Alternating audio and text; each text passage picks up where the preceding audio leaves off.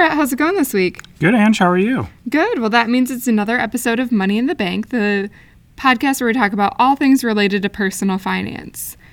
And Brett, have you been studying up? I never know what to study. You change the topics every week. Well, you went to college, right? I, I, I think so. Well, then that's a good one because this week we're going to be talking about colleges. All right. Uh, there's a lot to talk about in that area. For your trivia question, how much was the average in state tuition in 2018 for a full year? Hundred thousand dollars. One oh one year. Yeah. Just one year. Just Okay. one Not year. four years. In state tuition. In state. Twenty thousand dollars. Uh, no, I, you'd be pleasantly surprised. It was nine thousand nine hundred and seventy dollars. There must be a lot more uh, community colleges than I think there are. No, that's like if you go to un- in-state university. Hmm. Interesting. There's a lot of people graduating with a lot more debt than that, Well, because you have room and board, and a lot of people go out of state or they go to private colleges. or they take out probably more money than they need to for tuition, right? Well, that's true too, Living but expenses. out of state tuition, for example, is twenty six thousand dollars. So you go up by two and a half times just to go out of state, and private tuition is thirty five thousand dollars a year. wow. Okay. So that that gets really expensive, and all of that is before you factor in room and board. Mhm. So as you can see, college is super duper expensive. Um, but this week we want to talk about eh, you know if you want to send your kids to school. Of course, as parents, you have no obligation to help your kids with college. Um, we don't want to set that precedent as something that we think our listeners have to do or should be doing. But we have been getting a couple questions in from parents who want to save for their kids' education. So we want to do an episode where we kind of talk about the cost of college and how you could save up for that to help your kid with school. And right, uh, college is getting more and more expensive every year, right? That's as far as I've been around. That's been the case. Yeah, so we're seeing about a 4% increase per year in the cost of college education.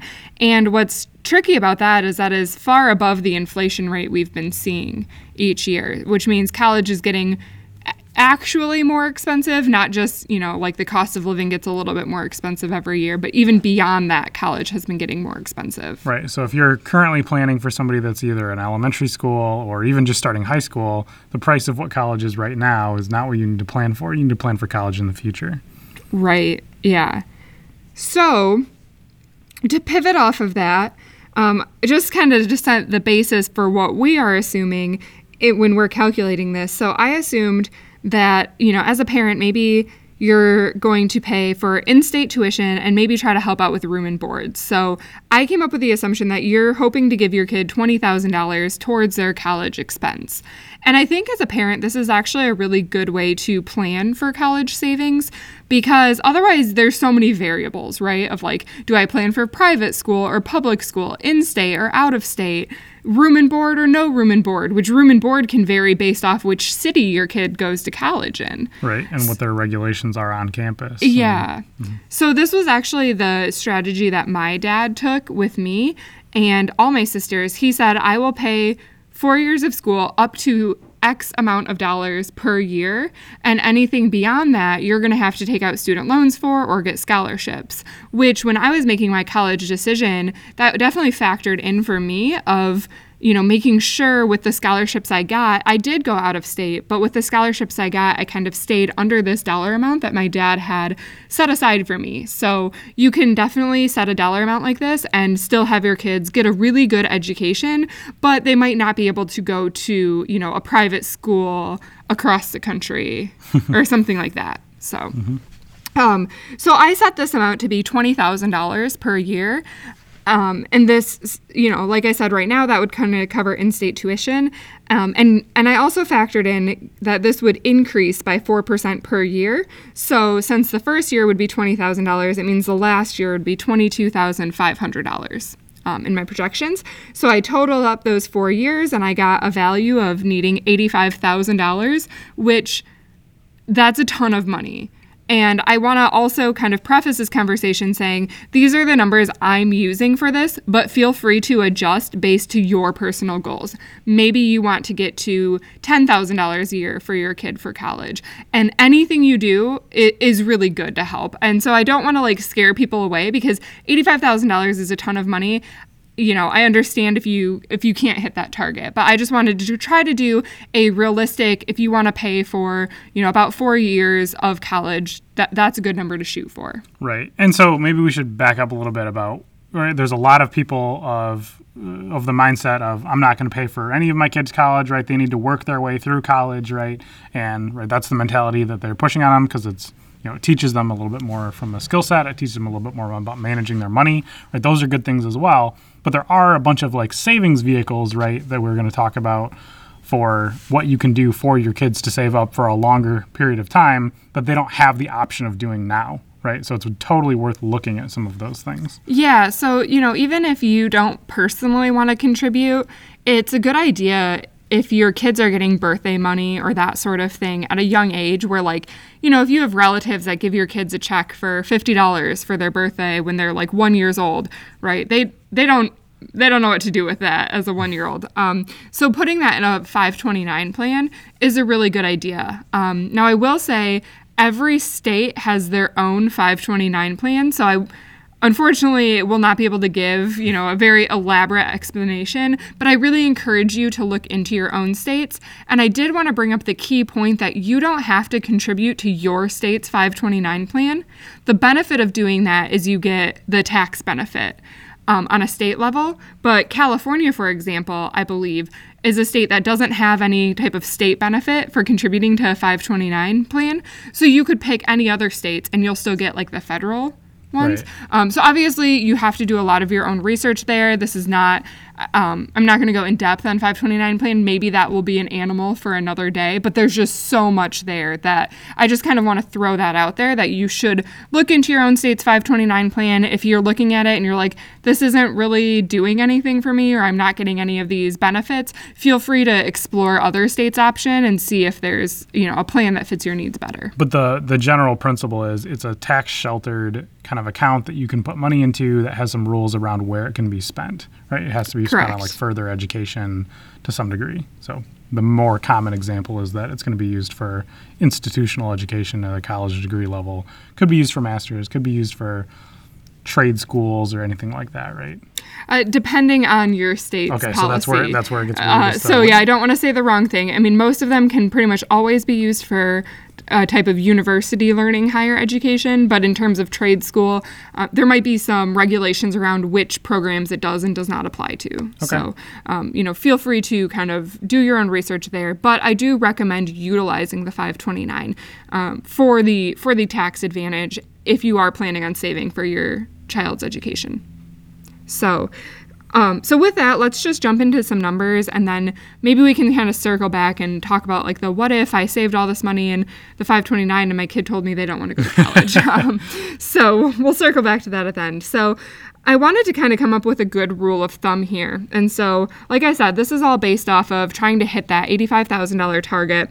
And another thing that I wanted to mention really quick is with a 529, a lot of times you can save in mutual fund accounts, which can be a really good way to save money because these you know, as I mentioned, college is increasing at 4% a year. So while we always kind of talk about compound interest being on your side, when it comes to kind of fighting against the rising cost of education, it's the exact opposite. So you have to kind of save more to play catch up.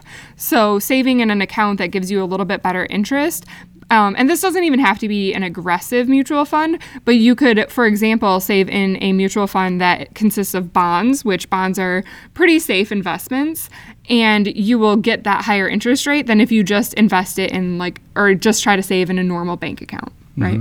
So, um, kind of doing a quick rundown, I picked some key ages here to come up with how much you need to save per month if you want to have you know a full ride for your kid. Um, so if your kid is zero um, we actually have a friend who is having a baby next year or early um, this year i guess and they have already kind of talked about opening a 529 which is really great because the baby's not even here yet right? So you get that extra year of saving. And so if you're kind of starting very young like that you should kind of target about $400 a month which is a lot of money still right? Oh wow. Okay, so for they're basically their entire life up to the point where they need to start paying for education in the again in the United States. Um, it's four hundred dollars a month to invest. That's way more than a car payment. That's way more It's than insane. right. It's a sizable chunk of some people's mortgages, right? Like it's a lot of money. And so that is assuming that you're kind of in this, you know, 4% uh, interest rate account, where if you happen to invest more aggressively, maybe you invest in stocks because you think, well, I have 18 years, um, then you could drop down to $300 a month if you can earn 7% interest on that money. Okay. So I just wanted to make that distinction. I won't continue making that distinction. I am going to talk about it more in terms of you're not really investing in those riskier stocks, but just um, to give you a basis, and I do think at age zero, you can probably afford to be a little bit riskier. Um, so just to set that guideline, but yeah, so $400 a month at age zero. And let's say, you know, you, you didn't really I mean, a lot of people probably when they first have a child, you have diapers, you have formula, right? Everything is really expensive. So maybe you don't, you can't save early on in your child's life. But maybe when they get to kindergarten, you're like, okay, now's when I really need to think about education and save for the future. And so if you wait until kindergarten, it bumps you up to $550 a month. Wow. So it's a it's a big difference still. Yeah. And that's a lot of money still. So mm-hmm. I mean, we're we're just trying to hit a really expensive target, right? yeah, you have a big goal, and college is expensive, right? So um, now let's jump to age 10. So maybe, you know, they got through elementary school, and you're like, oh my gosh, you know, my little tiny child now hit double digits and they're going to middle school, and now things are getting really serious about this. If they're age 10, you should be striving to hit $885 a month. And these are when the numbers to me start getting like really large and really intimidating. Mm-hmm. But I and that's when I want to remind the listeners like if you have a 10-year-old and let's say you're like, yeah, I am not going to be able to hit, you know, $900 a month. But if you can even hit $400 a month, you're still paying for like half of their college, right? And that's still a really awesome gift. And keep in mind there's scholarships and all these other things that can help with the cost of college. So mm-hmm. so I know these are big numbers and scary, but just keep all that in mind that anything you can put away, your kid will appreciate. So don't feel like you have to hit the $900. Um, so now we really delayed and we have a freshman in high school and we're like, now we really have to get serious This, about is, this. this is like the more common example, I think, from most people I know. yeah. And, and this is like, do you even want to guess at what this number is per month if you Is it- wait until a freshman in high school? I don't know. It's so that's uh what? How old are you as a freshman in high school? I don't know anymore. 14. So, I'm four saying years later. Four years later. Yeah. I don't know. I'd still think it's probably double what you were just saying, at least. So like fifteen hundred dollars a month, sixteen hundred dollars a month. Seventeen hundred and seventy dollars a month, so almost eighteen hundred dollars a month.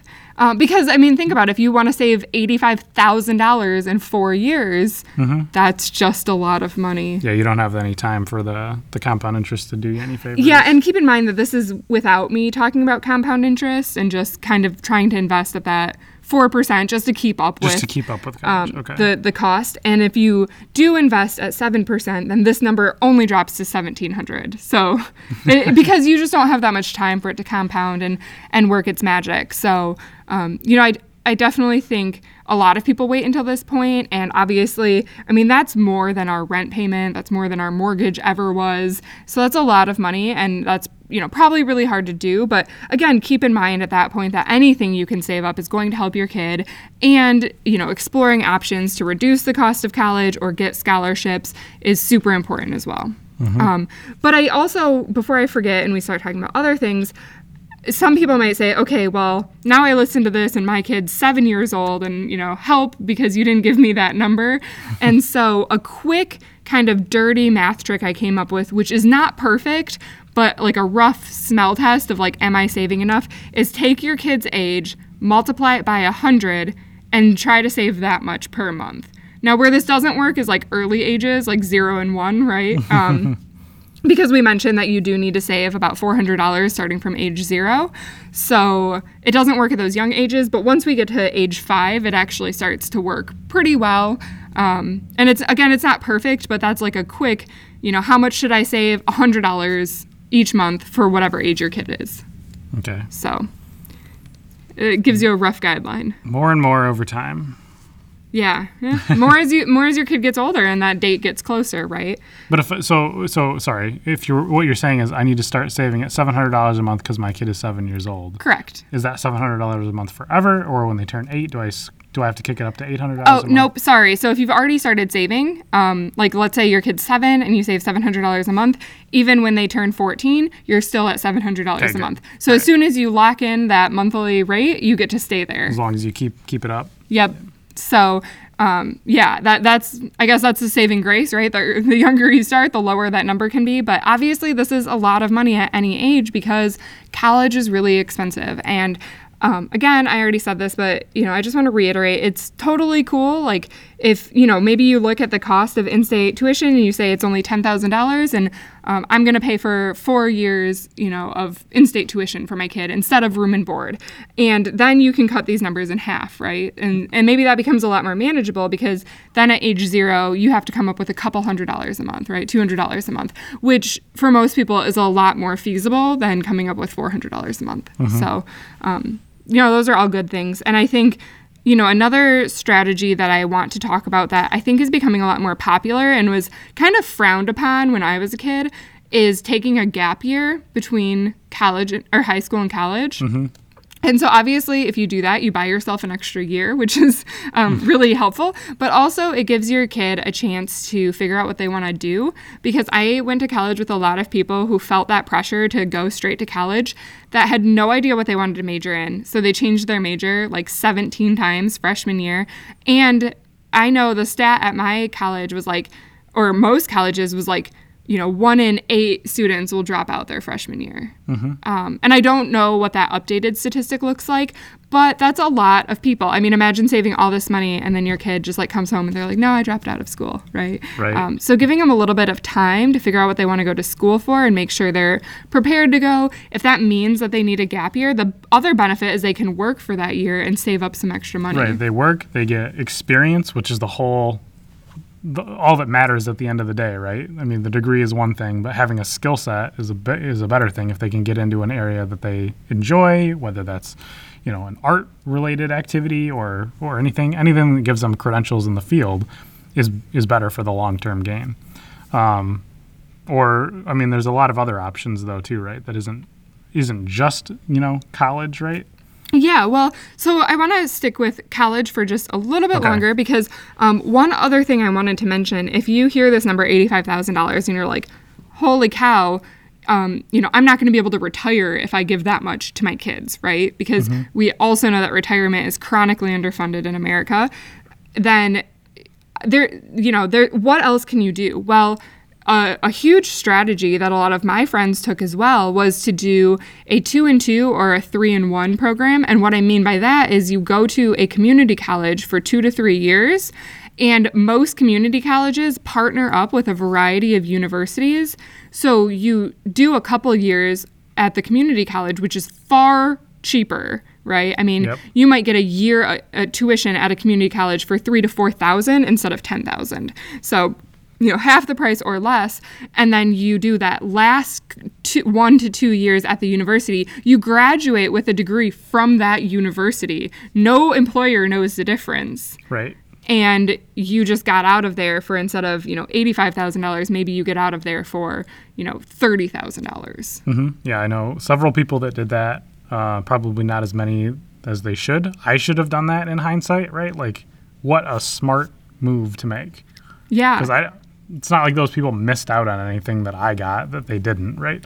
And then they graduate with the same degree that I have. So I, I will say I went into a very unique field where it would not I could not have done that. Yeah, yeah, you're Um, special. I got a business degree and, and did a couple other things. but- Well, no, I mentioned that because uh, one of the points that I wanted to bring up is I think it's really important to teach kids to f- to figure out what they want to do and then backtrack from there to figure out the proper path of education.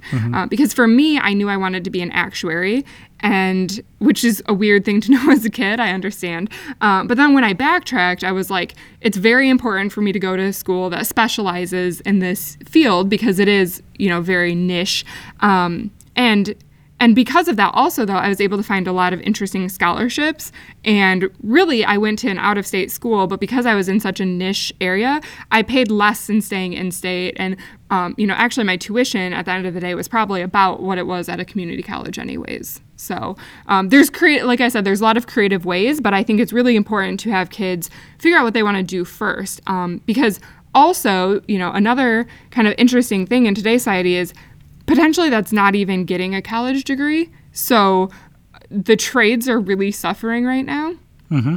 And if you want to be a journeyman or an electrician or a lineman or all these different things, there's different training programs out there. And I know some community colleges actually partner with like utility companies to, so you do get an education but it's not at like a four year university. It's maybe like a 18 month or 24 month program where a company has partnered with the community college and you actually get paid the whole time you go. So you make money, it doesn't cost you anything, and then you get a really good salary. So I actually saw um, recently an advertisement for a journeyman position where it was like three years of schooling, but the whole time you went, you got paid between like thirty and fifty thousand dollars a year, and then it was like auto job placement, and by year six, you were making like a hundred thousand dollars. Right. So, so, all like basically guaranteed as long as you just continue on with the program the whole time. Right. right. Yeah. Which is, and I'm sure you have to like make certain grades and all of that good stuff. But to graduate not only debt free, but making six figures is huge. Guaran- yeah, guaranteed. I mean, that's that's insane. So um, there's a lot of cool things like that. And you know, being an electrician or a plumber, a lot of times you again, there's trade schools out there and there's apprenticeships and, you know, really interesting creative paths where it might be a lot cheaper to get some of these credentials. And if that's what you want to do, then, you know, you should go down that path. Mm-hmm. Um, I know I heard recently, like, there's not enough builders for the demand of like renovations or new homes right now. So builders basically get to write their own like ticket to yeah. life because they're in such high demand and there's not enough supply. Mm-hmm. So. And right, I, I know when we were looking at another investment property, like bringing on an electrician to do anything, right? If the hourly rate is just like astronomical. Whether you work for a firm or you just like become your own electrician, right? As long as you're a licensed and insured electrician, like you, uh, you're you're making hundred plus dollars an hour or something like that easily, like just to show up at somebody's house, regardless of what the work is. Right. I mean, it's it's a pretty sweet deal to get into those fields at this point because I think the the last time I saw the average age is is in the 50s, approaching 60 years old for right. like for like that trade. Um, so, I mean, they they're just like starving for young people. Even like uh, we had somebody replace some of the driveway too, and they said they used to have people um, you know, c- summer interns, you know, come work with them, or just kids from high school come work with them to just even like move wheelbarrows around, and they can't even get that anymore, right? Like they cannot get like any young kids to like move into any of these fields to like do summer jobs anymore, and so right, I mean, there's people, there's a bunch of demand out there. So if your kid's just sitting around in the summer, like they could easily go find a job anywhere. Yeah, and I think you know it's important as a parent to have these conversations with your kids because you know I, think that's something that I really kind of valued in my youth was being exposed to having a better understanding of not just go to college, but think beyond that, think what you want to do after college. And I think if we can talk to kids and shape the argument of not you have to go to college and major in something, anything, but to form the argument of like you need to figure out what makes you happy or what you would enjoy doing in the workforce and then backtrack from there and figure out the right path to schooling. I think that's how we're really going to end up combating some of these like high schooling costs because, you know, right now if you spend $85,000 and your kid just gets a generic business degree, there is not, you know, there's a lot you can do with a business degree, but it can also be a little bit confusing to figure out what you should do with that degree. Right. It, it opens some doors, right? It's not opening a whole lot of doors. I mean, just because you're going to be like, okay, it doesn't really matter what your grades were. You have very low from a skill set perspective compared to like anybody that specialized in anything, right? And so they're going to be like, okay, we'll bring you on. We understand you have a degree. That means you're capable of learning, and then we're just going to plug you into some position somewhere, um, and just like see if this fits or see like how good you are or how capable you are at picking things up.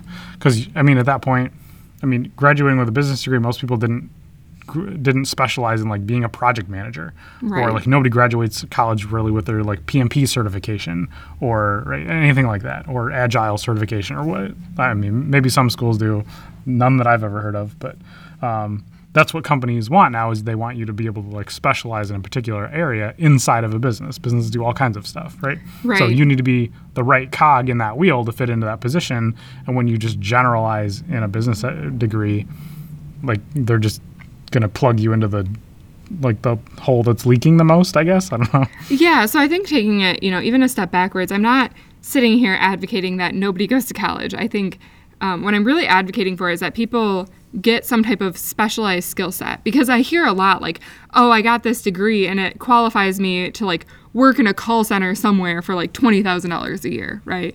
And yeah, if you get a generic degree and you don't have a skill set, you're you're not adding any value to and I, I don't mean that you're not adding any value. I think you're a very valuable person, but I just mean you're not generating enough value of why they should pay you any more than they need to. Where if you take the approach when you graduate high school to say, what skills am I going to add to my toolbox, then even if you don't get that college degree, but you have like a you know plumbing certification whatever that looks like i'm i can say that i'm ignorant to what that really is but if you have that certification then all of a sudden that opens doors for you because people value that skill set and credential. Mm-hmm.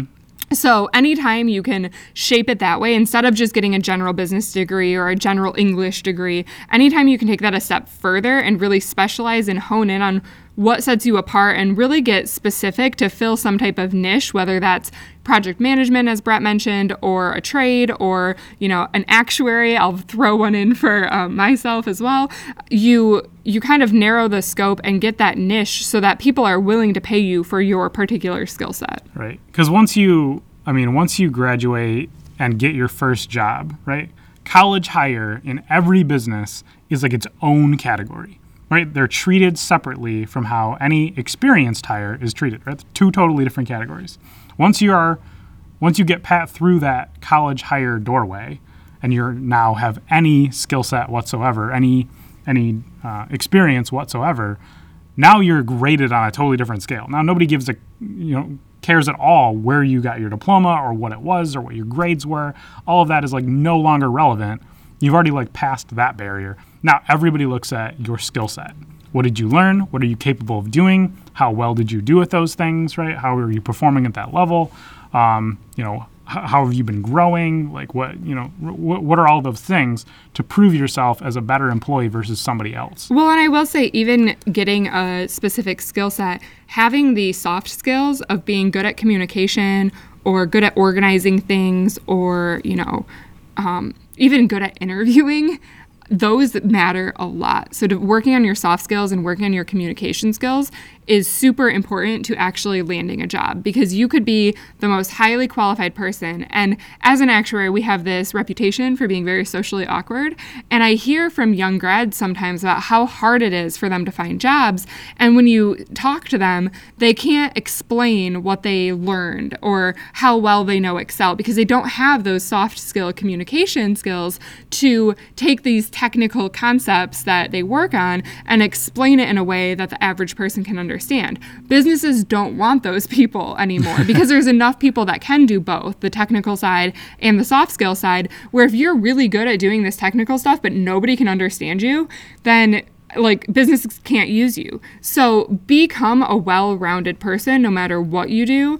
Having people skills and having organizational skills and having some type of business sense will get you very far in life in general. That's true. In the uh, so I, I've done a lot of you know college hire interviews for in the technology field as well, and whether it's a I mean a business person going into a technology field, they don't need to know the technology or anything, but just going to work in that space to be able to translate you know technical requirements or you know, features or something like that into you know business language for people that don't understand the technology and what does this mean and what is my return on investment going to look like and what, what are all these other business terms right? Um, getting through that interview stage is so critical because you can know your stuff like so well but i have like 30 minutes to talk to you on the phone during that interview maybe there's like three stages of that interview maybe one of them's more technical or whatever but i'm evaluating the person on like how well can they communicate to me during that conversation. I mm-hmm. care far less about what they like what they're actually telling me as to like how they're articulating those examples to me and whether that's like if you come off really strong in that area, you're going to be a good employee no matter what you do. Right. Right? Uh, we can teach you the stuff as long as you are like effective at like like I really like talking to you, or like I'm I get on your side, or like anybody that can get on like a client side in, in like the consulting field and like become like an, an advocate or like a friend to them or in any way like a trusted advisor, like that is super valuable to the company, right? Because then you are locked in there. They love you as an employee. Like no matter what you do, like it, it's gold standard. Um, you can't replace that with just somebody that's just like a great, you know, button pusher. Right? Well, and I think, you know, the hard thing about technical skills is every company I've been at might have their own kind of black boxy software or own way of doing things. So they want to be able to teach you. They don't want like a know it all, you know, C programmer who only does that because they want you to be flexible and um, right, and in the, I mean, especially in the technology field, obviously the the stuff changes every two years, right? right? Like exactly. I, you know, I've been working for nine years, and I don't work on the stuff that I that came out that was brand new three years ago. Right? It's already been replaced by new stuff. Right. So, all right. Well, with that, uh, I think we can wrap up this episode. Brett, do you have any last thoughts on any of this? Um, I'd say, uh, right. It's it's it's still a good thing, I think, in my personal opinion, to have students pay for some of their schooling. I think that adds a lot of value. But I do think right, it's it's kind of like a team effort from that family, mm-hmm. right? I think it's I think it's especially with the prices today, and this is a whole different like can of worms, right? Of like how expensive schools are.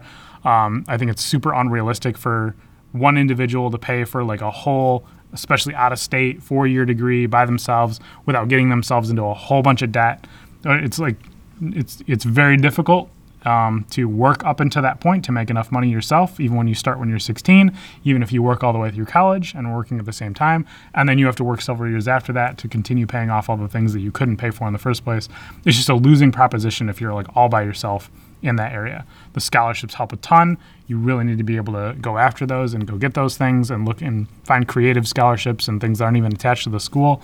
Um, those are ways that can help as well. But I do think for parents as well that this is a good idea to definitely look at, um, even if you're not paying for all of it, but for some of it, it it's uh, I think it, it wouldn't go unnoticed. Yeah. So um, and just really quickly on the scholarship front, you know, I got a scholarship um, based on my grades, I guess, from the university I went to. I got a scholarship for majoring in math um, as a female majoring in math.